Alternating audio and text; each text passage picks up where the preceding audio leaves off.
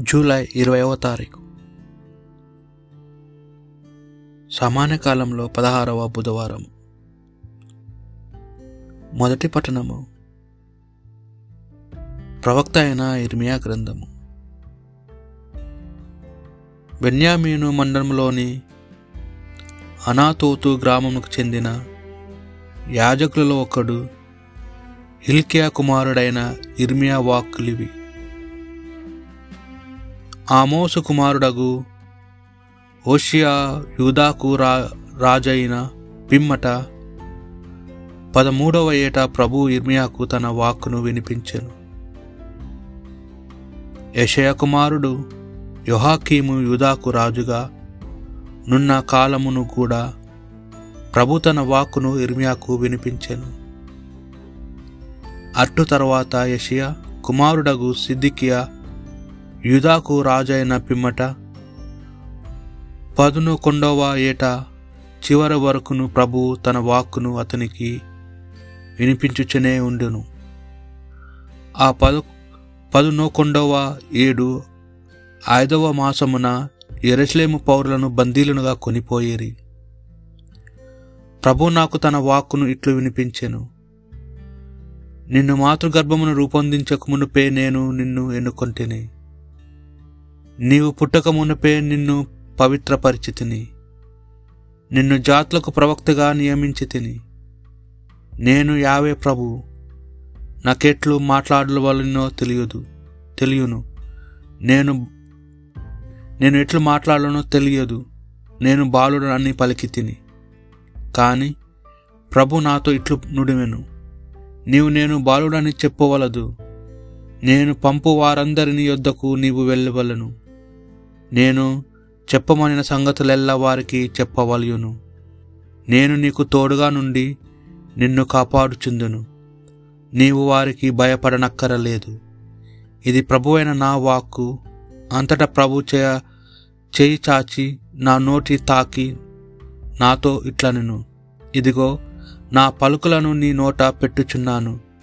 ఈ దినము జాతుల మీదను రాజ్యముల మీదను నేను నీకు అధికారము ముసుగి తిని నీవు వానిని పెళ్ళగించుటకును కూలద్రోయుటకును నాశనం చేయుటకును పడగొట్టుటకును పునర్నిర్మించుటకును నాటుటకును సమృద్ధుడవుగుదువు ఇది ప్రభువాక్ నేను నీ రక్షణము గూర్చి గానము చేయుదును.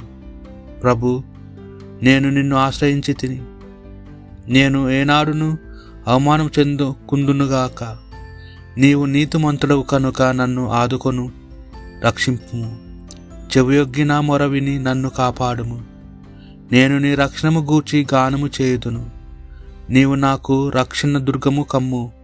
నాకు సురక్షితమైన కోటపై నన్ను రక్షింపుము. నాకు ఆశ్రయస్థానము రక్షణ శైలమై నీవే. దేవా దృష్టిల వారి నుండి నన్ను కాపాడుము. కూరులైన దుర్మా దుర్మార్గుల బెద నుండి నన్ను రక్షింపుము. నేను నీ రక్షణము గూర్చి గానము చేయుదును.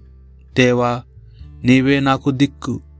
చిన్నప్పటి నుండి నేను నిన్ను ఆశ్రయించి తిని నేను పుట్టిన నాటి నుండి నేను జన్మించినప్పటి నుండి నీవే నన్ను సంరక్షిస్తువి నేను నిన్ను సదా కీర్తింతును. నేను నీ రక్షణము గూర్చి గానము చేయుదును. నేను నీ నీతిని ఉగడింతును. దినమెల్లా నీ రక్షణను ప్రకటింతును. ఆ రక్షణను నేను సరిగ్గా అర్థము చేసుకొని జాలను దేవా బాల్యము నుండి నీవు నాకు బోధ చేసితివి. నేను నేటి వరకును నీ అద్భుత కార్యములను ప్రకటించే ఉన్నాను. నేను నీ రక్షణను గూర్చి గానము చేదును పునీత మత్తాయి గారు రాసిన సువార్త సువిశేషంలోని భాగము. ఆ దినమున యేసు ఇల్లు వెడలి సముద్ర తీరమున కూర్చుండెను. అప్పుడు జనులు గుంపులు గుంపులుగా ఆయన చుట్టూగా చేరగా ఆయన ఒక పడవనెక్కి కూర్చుండెను. జనులందరూ తీరమును నిలుచుండిరి. ఆయన వారికి అనేక విషయములు ఉప ఉపమాన రీతిగా చెప్పెను. విత్తువాడొకడు విత్తనములు వెదల్చలుటకు బయలుదేరాను. అట్లు వెదలజల్లుచుండగా కొన్ని విత్తనములు త్రోవ పక్క పడెను. పక్షులు వచ్చి వారిని తినివేశాను మరికొన్ని చాలినంత మనులే రాత్రి నేలపై పడే పడెను. అవి వెంటనే మొలచెను కానీ సూర్యుని వేడిమికి మాడి వేరు లేనందున ఎండిపోయాను. మరికొన్ని ముండ్ల పొదలలో పడెను. ఆ ముండ్ల పొదలు ఎదిగి వానిని అణిచివేసెను. ఇంకా కొన్ని సారవంతమైన నేలపై పడెను. అవి పెరిగి ఫలిం ఫలింపగా నూరంతులుగా అరువదంతులుగా ముప్పదంతులుగా పంటనిచ్చాను వినుటకు వినున్నవాడు వినుగాక అని యేసు పలికెను. ఇది ప్రభు సువిశేషము.